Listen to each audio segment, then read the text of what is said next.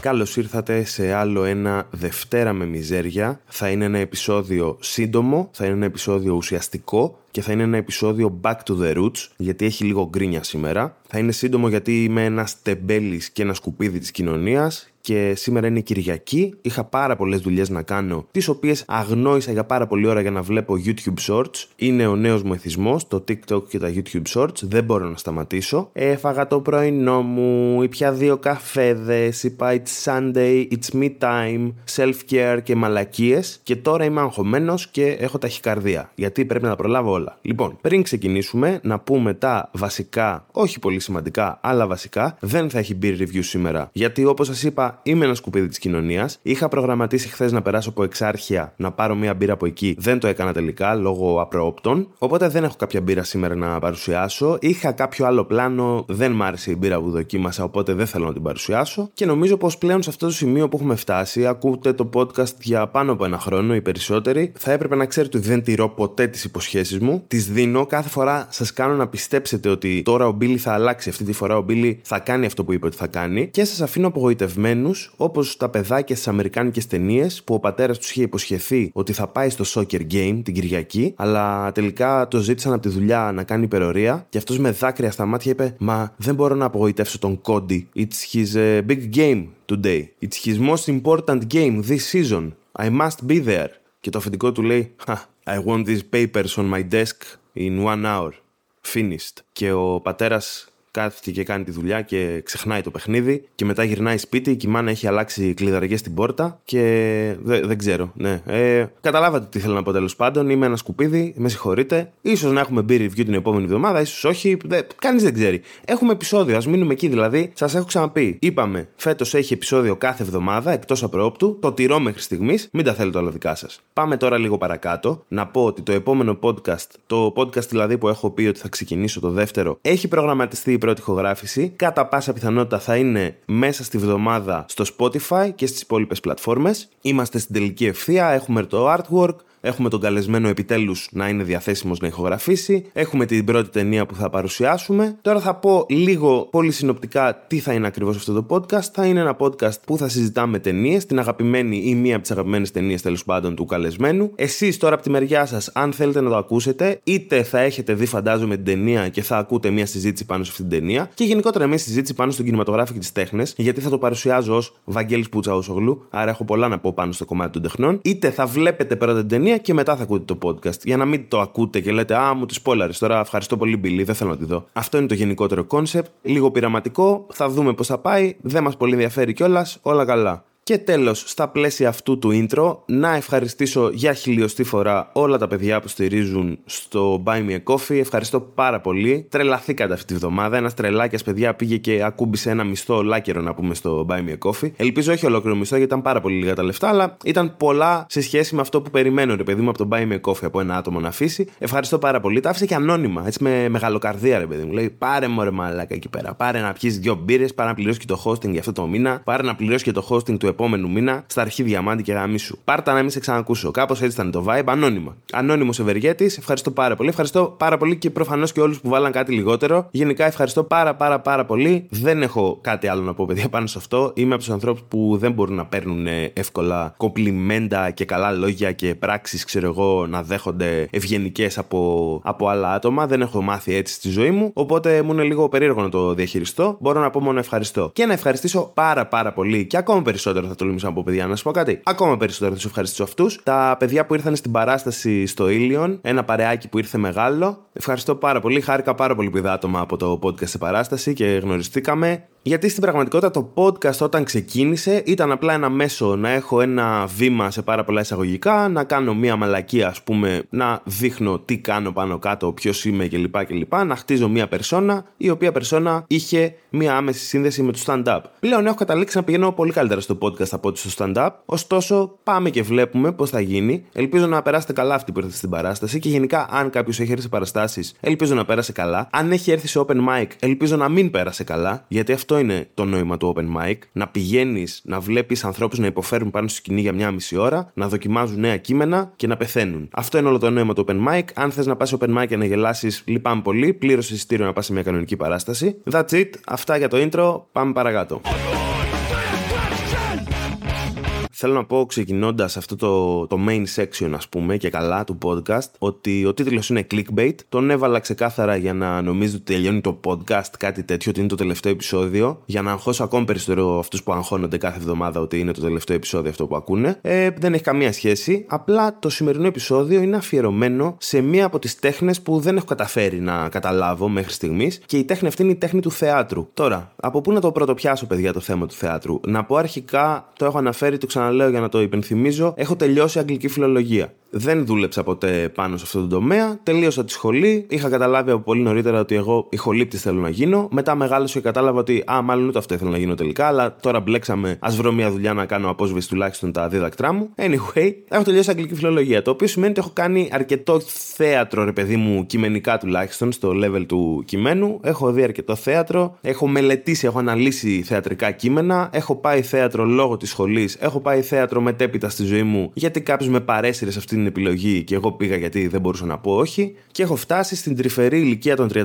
να αναρωτιέμαι γιατί υπάρχει ακόμα θέατρο. Να εξηγηθώ. Το θέατρο είναι μια τέχνη κλασική, ρε παιδί μου. Είναι από τις τέχνες που έχουμε μάθει ότι υπάρχουν τόσα χρόνια και είναι πολύ σημαντική. Είναι σημαντική για την κοινωνία, είναι σημαντική για τον άνθρωπο. Λέει πράγματα, μας μαθαίνει πράγματα. Ήταν ένα λαϊκό είδος διασκέδασης και μπράβο του. Έχει χάσει λίγο τη λαϊκή του χρειά, θα έλεγε κανείς. Θα έλεγε κανείς ότι ο μόνος που κάνει λαϊκό θέατρο πλέον είναι ο Μάρκος Εφερλής. Και ότι όλοι οι υπόλοιποι είναι ένα μάτσο ελιτιστές που φοράνε την καλή τους γούνα και τα δερμάτινά του παπούτσια για να πάνε να δουν θέατρο και κυρίως πάνε για να τους δουν ότι πήγαν να δουν θέατρο. Πληρώνουν ένα μεγάλο ποσό για να μπουν, δεν έχουν καταλάβει τίποτα φεύγοντας, φεύγουν ακριβώς οι ίδιοι όπως μπήκαν μέσα και νομίζουν ότι κάτι καλό έκαναν για τον κόσμο και τον εαυτό τους ταυτόχρονα. Είστε για τον Μπούτσο, λυπάμαι πολύ. Το θέατρο είναι μια τέχνη η οποία ρε παιδί μου δημιουργήθηκε από την ανάγκη να υποθεί μια ιστορία με δραματουργικό τρόπο και αυτή η ανάγκη ξεπεράστηκε πάρα πολύ όμορφα και με πολύ καλύτερο τρόπο από τον κινηματογράφο τα τελευταία χρόνια.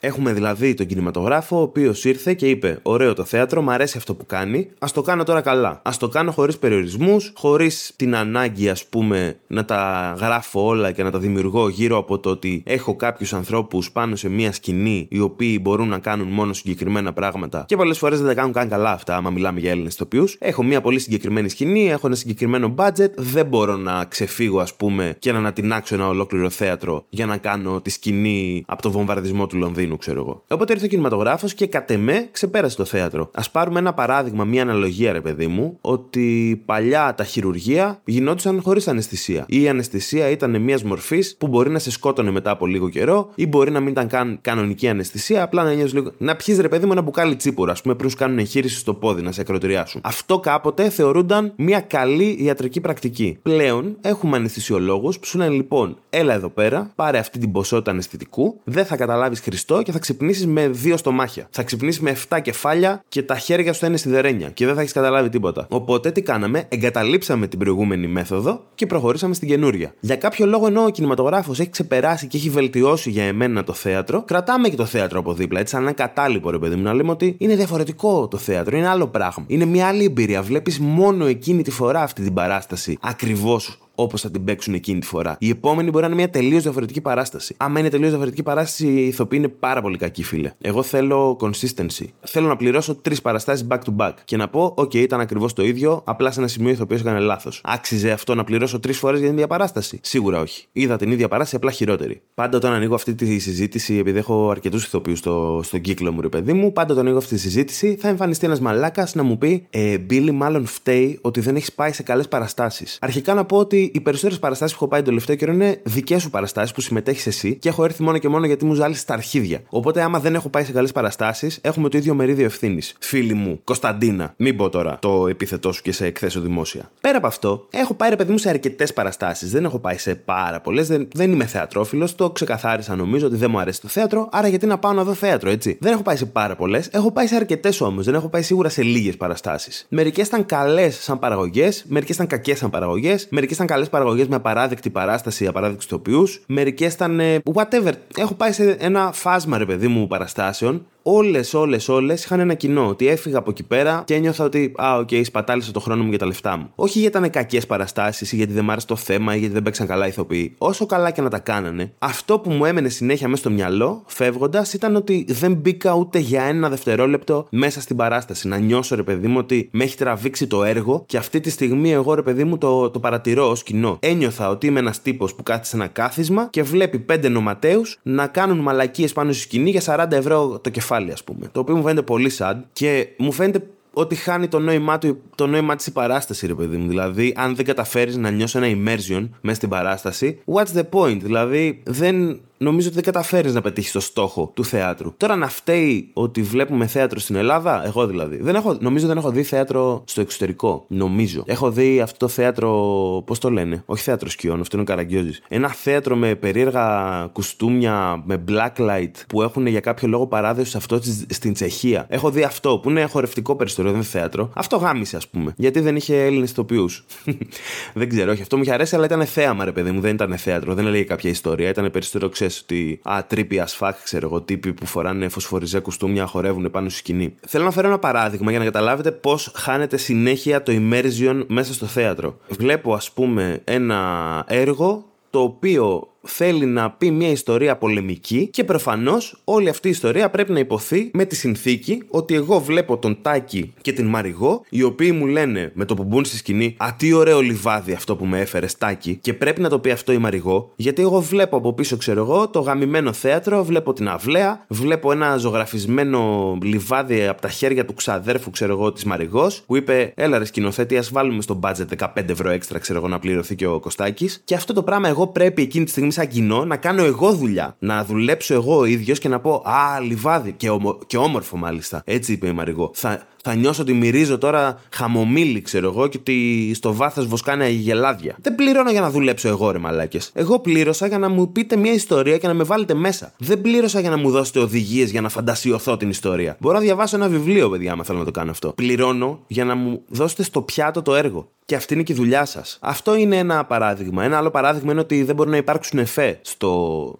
στο θέατρο. Και δεν μιλάω για εφέ τώρα. Μην νομίζετε ότι παιδιά είμαι τύπος που βλέπει Avengers και Guardians of the Galaxy αποκλειστικά. Και άμα η ταινία δεν έχει ένα 5 λεπτά έκρηξη ή πυροβολισμού, σηκώνομαι και φεύγω διαμαρτυρόμενος. Είμαι ο Βαγγέλης Πουτσαούσογλου, έτσι. Είμαι πολύ, πολύ συνεφίλ. Κανένας που λέει είμαι πολύ συνεφίλ δεν είναι όντως συνεφίλ. Anyway, θέλω να καταλάβετε αυτό ρε παιδί μου. Το background μου καλλιτεχνικά είναι στο underground ρε παιδί μου. Εκεί πέρα δεν είμαι ο τύπος που θέλει να τα βλέπει όλα εύκολα και να είναι όλα ευχάριστα, γρήγορα, καλό μοντάζ, μπλα μπλα μπλα να πάμε παρακάτω. Ωστόσο, το θέατρο σου βάζει τον περιορισμό, ρε παιδί μου, σαν δημιουργό και σαν κοινό, ότι αν θέλω να έχω μία γαμημένη έκρηξη, δεν μπορώ να κάνω έκρηξη μες στο θέατρο, ούτε μπορώ να την αποτυπώσω κάπως. Μπορώ να βάλω ένα πολύ κακό ηχητικό εφέ, γιατί δεν έχω πληρώσει ηχολήπτη, να μου κάνει το sound design, και μπορώ να έχω στο backstage τον κύριο Λάμπρο, τον φροντιστή του θεάτρου, να αναβοσβήνει μία πορτοκαλί λάμπα και καλά ότι αυτό είναι το... η αντανάκλαση της έκρηξης που γίνεται κάπου off stage και εμάς μας επηρεάζει. Γιατί αυτό είναι το θέατρο, παιδιά. Μιλάμε για τέτοια τεχνάσματα. Είχα πάει σε μια παράσταση παράσταση, πειραματική, αργεντίνικο θέατρο τώρα. Πω, πω Παναγία μου, σε τι έχω πάει στη ζωή μου. Πειραματική, που ο τύπος τι είχε κάνει. Σου λέει, όλη μου η σκηνή είναι κυριολεκτικά τρία μέτρα επί ένα. Έχω δύο ηθοποιούς να μιλάνε μεταξύ τους για όλο το τέτοιο και αυτοί οι ηθοποιοί μέσα σε αυτή τη σκηνή δεν χωράει να κάνω και πολλά πράγματα σαν σκηνικό. Οπότε θα πάρω πολύχρωμα κουτιά από PVC θα τα βάλω πάνω στη σκηνή και οι ηθοποιοί κάθε τόσο θα τα αλλάζουν θέση και ότι τώρα, ας πούμε, τα κουτιά από PVC είναι τραπεζαρία. Τώρα είναι καναπέδες. Τώρα είναι σκεύη για φαγητό, ας πούμε. Και σηκώνανε ένα μικρό κουτάκι και κάνανε ότι τρώνε από μέσα. Το κουτί δεν είχε κάτι. Εγώ απλά έβλεπα ενήλικες ανθρώπους να κάνουν μια κίνηση με το χέρι τους, ας πούμε, ότι τρώω μέσα από αυτό το μπολάκι τώρα. Με βλέπεις που τρώω. Πω, πω, είμαι μέσα στην τραπεζαρία. Μμμ, ωραία τα φασολάκια που έφτιαξες η Νες Ντε Γκαρσία. Δεν ξέρω, είμαι ρηχός, είμαι μαλάκας, τα θέλω όλα στο πιάτο, έχω εξαμερικανιστεί εντελώς, ξέρω εγώ, και δεν μπορώ να κάτσω να σκεφτώ μόνος μου κάτι. Μπορείτε προφανώς και να διαφωνήσετε και να απαντήσετε και να μου στείλετε μηνύματα. Ξέρω ότι πάντα μου αρέσει να, να μπαίνω σε διαμάχες με το κοινό. Αν είστε ηθοποιοί, σας παρακαλώ πολύ, μου στείλετε μηνύματα. Σας μισώ, είστε η χειρότερη κατηγορία ανθρώπων που ξέρω. Οπότε, ναι, σε αυτή την περίπτωση, μην μου στείλετε σίγουρα μηνύματα. Αν είστε κανονικοί άνθρωποι που σας αρέσει το θέατρο για κάποιο λόγο, μπορείτε να μου στείλετε για να μου πείτε ξεστιμπίλη για τον λόγο ΑΒΓ θέμα. Θεωρώ ότι λες μαλακίες, εμένα μου αρέσει το θέατρο και μπλα μπλα μπλα. Και είμαι πολύ OK προφανώς με το να σου αρέσει το θέατρο και να περνάς καλά. Δεν είμαι OK με το να σου λέω εγώ ότι δεν θέλω να πάω στο γαμημένο του θέατρο και να μου κάνεις μία ανάλυση γιατί είμαι για τον Μπούτσο. Δεν μου αρέσει το θέατρο, λυπάμαι πάρα πολύ. Είναι χάσιμο χρημάτων, είναι χάσιμο χρόνο. Εδώ θέλω να θυμηθώ το Love, Death and Robots, το οποίο είναι μια σειρά με ταινίες animation, είναι μια συλλογή με ταινίες animation μικρού μήκους, που έχουν σαν θεματική ρε παιδί μου Love, Death and Robots, αυτό που λέει. Το έχω ξαναναφέρει, το έχω προτείνει σε προηγούμενο podcast. Είναι από τα αγαπημένα μου πράγματα που υπάρχουν εκεί έξω. Το έχω δει πάρα πολλές φορές, σκοπεύω να το δω άλλες τόσες. Και ήταν ένα πράγμα το οποίο ρε παιδί μου με συγκλόνισε, γιατί πέρα από το ότι είναι φοβερό σαν ιδέα, είναι ένα κόνσεπτ το οποίο μου αρέσει πάρα πολύ, γιατί μου αρέσει γενικά το sci-fi, το gore, η βία, το σεξ, όλα αυτά στην οθόνη, μου αρέσουν πάρα πολύ και αυτό τα συνδυάζει όλα μαζί. Πέρα από αυτό, μου άρεσε πάρα πολύ γιατί είναι animation, το οποίο σημαίνει ότι δεν υπάρχει απολύτως κανένας ε, περιορισμός. Προφανώς και το budget παραμένει περιορισμός ακόμα και στο animation, αλλά ταυτόχρονα το animation μπορεί να γίνει πολύ πιο φθηνά από ότι μια ταινία με ηθοποιούς και κανονικά set κλπ. κλπ, κλπ. Το οποίο σημαίνει πως ένας δημιουργός μπορεί απλά να φανταστεί κάτι και να το φτιάξει animation. Μπορεί να κοστίσει πολύ περισσότερο από όσο νομίζετε, αλλά σίγουρα δεν κόστιζε όσο ρε παιδί μου αν έκανες μια sci-fi ταινία actually. Γιατί είναι τεράστιο το κόστος του να να επεξεργαστείς όλο αυτό το υλικό μετά και να το κάνεις πιστευτό, ας πούμε. Και επίσης είχε μία άλλη μαγεία, παιδιά, ότι δεν έπρεπε να έρθει κανένας αντιμέτωπος με ηθοποιούς on screen. Ηθοποιοί προφανώς και υπάρχουν στο ρόλο του voice-over, έτσι, ότι πρέπει να έχεις ηθοποιούς να κάνει το voice-over. Θα ξεπεραστεί και αυτή η δυσκολία κάποια στιγμή όταν το AI προχωρήσει αρκετά. Ήδη έχω δοκιμάσει μερικά προγραμματάκια που κάνουν voice cloning, ας πούμε, και τέτοια. Θα ξεπεραστεί και αυτή η δυσκολία στο μέλλον. Δηλαδή θα μπορούμε να μην συναναστραφούμε ποτέ ξανά με ηθοποιούς και να έχουμε ό,τι έχουμε και τώρα το οποίο χρησιμοποιεί ηθοποιούς. Αυτό για μένα είναι το επόμενο βήμα στην εξέλιξη της τεχνολογίας και στην εξέλιξη του ανθρώπου. Να καταστραφεί ο κλάδος των ηθοποιών. Νομίζω ότι θα βελτιωθεί δραματικά η ποιότητα ζωής μας. Γενικά, ρε παιδί μου, θεωρώ ότι το θέατρο, σαν μορφή τέχνης, πλέον απλά δημιουργεί πάρα πολλούς περιορισμούς, οι οποίοι δεν μπορούν να λυθούν και απλά σε δυσκολεύει να παρακολουθήσει μια ιστορία, σε δυσκολεύει να πεις μια ιστορία μέσω δημιουργός, οπότε να πάει να γαμηθεί το θέατρο. Θέλω εδώ πέρα να πω ότι οι ηθοποιοί στο θέατρο παίζουν πάντα απαράδεκτα, κατ' εμέ, παίζουν υπερβολικά. Υπάρχει λόγος που παίζουν υπερβολικά και καταλαβαίνω αυτόν τον λόγο, γιατί στο θέατρο εγώ μπορεί να κάθομαι στην τελευταία θέση. Οπότε αυτός ο ηθοποιός πρέπει μέχρι και εγώ να τον ακούσω και να δω την έκφραση του προσώπου του. Το οποίο σημαίνει ότι παίζει πάντα υπερβολικά. Ενώ στην τηλεόραση και στον κινηματογράφο μπορώ εγώ, σαν σκηνοθέτης, απλά να κάνω ένα κοντινό στα μούτρα του, άμα θέλω να δείξω ένα συνέστημα, να κάνει μια πολύ ήπια κίνηση, δυνατή κίνηση και συγκινητική, ήπια όμως, όχι να φωνάζει Θεέ μου, πώς πονάω τώρα! ή κάτι αντίστοιχο που φωνάζουν στο θέατρο, δεν ξέρω, έχω πολύ καιρό να πάω ευτυχώς. Και όλοι έχουν καταλάβει τι θέλω να πω σαν δημιουργός. Ενώ στο γαμημένο θέατρο πρέπει να τους υπομένω να φωνάζουν πάνω στη σκηνή και να κουνιούνται έντονα για να μπορεί να τους δει ο καθένας. Σέβομαι το ότι υπάρχει ένας πρακτικός λόγος πίσω από αυτό. Δεν μπορώ να δεχτώ όμως πλέον σε μια εποχή που έχουμε γαμημένες κάμερες να πηγαίνω να βλέπω ενήλικες ανθρώπους να φωνάζουν και να παίζουν απλήρωτοι μάλιστα. Αυτά για το θέατρο ήταν λίγο, δεν ξέρω, λίγο βιαστικό, λίγο γρήγορο. Είμαι σίγουρος ότι έχω να πω πολύ περισσότερο για το θέατρο. Ε, δεν κράτησα σημειώσεις προφανώς για ακόμα μία φορά. Είναι μια σκέψη που με βασανίζει όμως πάρα πολλά χρόνια. Οπότε την έχω αρκετά ξεκάθαρη στο μυαλό μου. Όποιος διαφωνεί, παρακαλώ πολύ, στείλτε μου να διαφωνήσετε επίσημα. Τα social είναι στην περιγραφή όπως πάντα. Μπορείτε να μου στείλετε μηνύματα να μου πείτε άντι και γαμί σου μπίλι. Το αστείο εδώ πέρα είναι ότι το πρώτο επεισόδιο αυτού του podcast έκραζε τους σερβιτόρους. Τώρα έχουμε ξανά κραξιματικό επεισόδιο για τους ηθοποιούς. Υπάρχει ένα τρελό τρελό overlap ανάμεσα σε αυτούς τους δύο επαγγελματικούς κλάδους. Είναι meme πλέον ότι όλοι οι σερβιτόροι είναι ηθοποιοί. Αχαχά, γελάσαμε. Μπράβο που το είπες αυτό το αστείο. Αλλά υπάρχει όντως ένα τρελό overlap, παιδιά, γιατί οι περισσότεροι ηθοποιοί δεν βγάζουν τα προς το ζήν από το ηθοποιή λύκη, οπότε αναγκάζονται και δουλεύουν στην εστίαση. Και αυτό το overlap είναι σαν να κατηγορώ συγκεκριμένους ανθρώπους και να μαλώνω συνέχεια με τους ίδιους 15 ανθρώπους που μπορεί να ακούν αυτό το podcast και βρίσκονται και στους δύο κλάδους. Ωστόσο, εγώ ήθελα να τα βγάλω από μέσα μου, ήθελα να τα πω. Όποιος διαφωνεί, παιδιά, να μιλήσει με επιχειρήματα. Και δεν θα δεχτώ σε επιχείρημα αυτά που είπα πριν, να μου πείτε τώρα,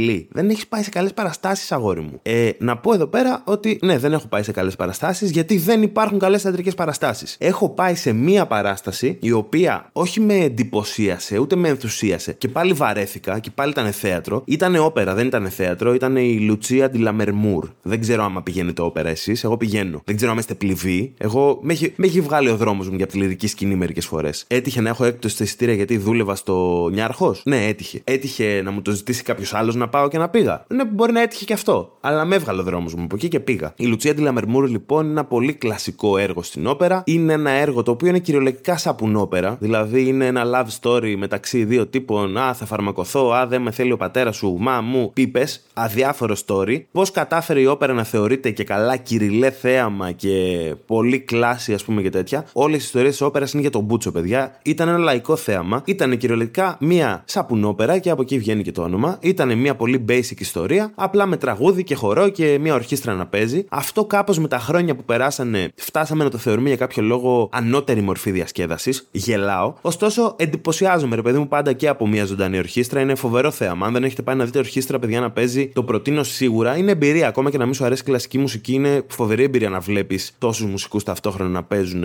όλοι μαζί. Ε, πολύ ωραίες φωνές, προφανώς, οι τραγουδιστές. Απαράδεκτο story. Φοβερά σκηνικά όμως, τεράστια παραγωγή, παιδιά. Δηλαδή, οι τύποι κυριολεκτικά σου φτιάχνανε να δεις μέσα στη λυρική σκηνή το actual σκηνικό στο οποίο εκτελισόταν η ιστορία. Δεν είχε δηλαδή συμβιβασμούς στο πώς θα πει την ιστορία. Από όλο αυτό, βέβαια, εγώ τι κράτησα. Από αυτό το έργο που κρατούσε δύο ώρες και εγώ ήμουν σε φάση, OK, ψιλοβαριέμαι, αλλά ήρθα να το δω, ας κάτσω να το δω. Άκουγα για την ορχήστρα, ρε παιδί μου, μου άρεσε πάρα πολύ η μουσική. Και τι κράτησα, παιδιά, τι συγκράτησα, ξέρετε; Ότι στην τελευταία σκηνή έχει μια μπανιέρα. Και βλέπουμε αυτή την μπανιέρα να γεμίζει νερό. Και λέω, παιδιά, οι τύποι κάνουν υδραυλική εγκατάσταση για μια μπανιέρα πάνω στη σκηνή της εθνικής λυρικής σκηνής. Έχει άξιο υδραυλική εγκατάσταση. Κάποιος ήρθε εδώ πέρα και έκανε μονώσεις με καναβόσκινο. Και εγώ έχω εντυπωσιαστεί, λέω, άξιζαν όλα αυτά τα λεφτά που έδωσα μόνο και μόνο για να δω μια μπανιέρα να γεμίζει ζωντανά μπροστά μου στη λυρική σκηνή. Εκεί, παιδιά, έπαθα σοκ και λέω ότι πλήρωσα 60 ευρώ, πώ έκανε το ειστήριο. Ό,τι πλήρωσα άξιζε μόνο και μόνο γι' αυτό. Ήταν απίστευτο. Αυτό είναι το επίπεδο μου. Με εντυπωσιάζουν οι υδραυλικές εγκαταστάσεις, παιδιά. σω φταίει ότι δούλευα και τεχνικός ρε παιδί μου σε πολλές παραγωγές. Έχω δουλέψει, έχω δει backstage δηλαδή πάρα πολλά πράγματα. Και πάντα με εντυπωσιάζει λίγο ένα κομμάτι με εντυπωσιάζει είναι πώς κατάφερε αυτό το πράγμα κάποιος να το κάνει πραγματικότητα. Αυτό ο άνθρωπος που το σκέφτηκε ότι θα βάλω την πανιέρα στο τέλος, άμα έχουμε υδραυλικούς στο κοινό, να πάθουν σκατόπλακα. Δηλαδή να, οι τύποι να φύγουν από εδώ και να παραπατάνε. Anyway, αυτά για το θέατρο, παιδιά. Δεν ξέρω αν τα είπα καλά, δεν ξέρω αν τα είπα ωραία. Ελπίζω να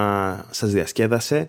Sorry για την λίγο μικρότερη διάρκεια. Δεν θα είναι πολύ μικρό τελικά. Κάτι είπα. Sorry γι' αυτό. Ήταν λίγο δύσκολη η φάση. Ε, ήμουνα λίγο τεμπέλης κι εγώ. Ήμουνα και λίγο μαλάκας. Δεν είχαμε και μπει review. Δεν βγήκε όπως έπρεπε να βγει. Ωστόσο, πάμε να κάνουμε ένα κλεισιματάκι. Όχι για κάποιον άλλο λόγο. Απλά γιατί πλέον είναι παράδοση. Δεν ξέρω καν γιατί το κάνω ακόμα. Βασικά ξέρω γιατί κάνω το κλείσιμο. Κάνω το κλείσιμο για αυτούς που κάθονται και το ακούνε μέχρι το τέλος. Έχουν ένα μικρό μπόνους υλικού που σου λέει τελείωσε ό,τι είχε να πει τώρα αυτός ο τύπος. Θα κάτσω να ακούσω τι άλλο έχει να πει αυτός ο μαλάκας. Τι θέλει να πει, γιατί κάνει κλείσιμο, γιατί υπάρχει αυτός το section στο podcast. Κάποτε είχε λόγο γιατί είχα ψηλό δύο-τρία διαφορετικά θέματα. Τώρα υπάρχει ένα κεντρικό θέμα. Intro, be review, outro. Έχουν χάσει πλήρως το νόημά τους. Anyway, αυτά είναι τα δομικά, δεν ενδιαφέρουν κανέναν. Εγώ τα λέω, παιδιά, να γεμίζω χρόνο. Έτσι να φαίνεται μεγάλο ρε παιδί μου, να βλέπει ο άλλος 30 λεπτά. Πω, πω μαλάκα θα γίνει χαμός για να κρατάει 30 λεπτά αυτό το podcast. Ποιος ξέρει τι μανιφέστο θα ακούσουμε πάλι. Αυτό που θέλω να πω είναι το σημερινό επεισόδιο, παιδιά. Το, το κερδίσετε με την αξία σας. Ειλικρινά, ήταν λίγο πιεσμένο το Σαββατοκύριακο από άψη χρόνου. Δεν είχα καθόλου όρεξη. Είχα μια βαθιά κρίση κατάθλιψης αυτό το Σαββατοκύριακο. Δεν ξέρω γιατί. Με έπιασε, με πιάνει μία φορά τη βδομάδα, δηλαδή κάθε Σαββατοκύριακο. Αλλά ναι, σήμερα ήταν λίγο χειρότερα τα πράγματα. Δεν είχα διάθεση, δεν είχα πολύ χρόνο. Δεν έχω και τώρα πολύ χρόνο. Και είπα ότι όχι, δεν μπορώ να τους προδώσω. Κυρίως γιατί τα παιδιά ήρθαν στην παράσταση, μου είπανε Μαλάκα Μπίλι, βγάλε επεισόδια, αύριο θα πάμε στη δουλειά, θέλουμε να έχουμε κάτι να ακούσουμε. Δεν μπορώ να τους προδώσω. Υπάρχουν τα παιδιά τα οποία στηρίζουν στο Buy Me a Coffee, δεν μπορώ να τους αφήνω χωρίς επεισόδια. Κυριολεκτικά το κερδίσετε την αξία, παιδιά, αυτό το επεισόδιο. Θα μπορούσε να έχει βγει την επόμενη εβδομάδα, θα μπορούσε να είναι και καλύτερο αν δεν με πιέζατε να το βγάλω αυτή την εβδομάδα. Με τον passive aggressive τρόπο σας και τις κολακίες σας. Αλλά το κερδίσατε, παιδιά. Δεν μπορούσα να πω όχι και το έκανα. Αυτό ήτανε. Ελπίζω να σας άρεσε. Τα φιλιά μου και τα λέμε την επόμενη εβδομάδα με beer review. Hey, εσύ, μ' ακούς; Ναι, ναι, ναι. Εσύ, σε σένα μιλάω. Ναι, ρε, σε σένα. Λοιπόν, το ήξερες ότι μπορείς πλέον να στηρίξεις και οικονομικά το Δευτέρα με μιζέρια βάζοντας κάτι της στο Buy Me a Coffee; Θα βρεις το link στην περιγραφή του επεισοδίου, πατάς πάνω και με πολύ πολύ εύκολο τρόπο μπορείς να μου δώσεις εμένα κάνα ψηλό να συνεχίσω να κάνω το podcast σαν άνθρωπος.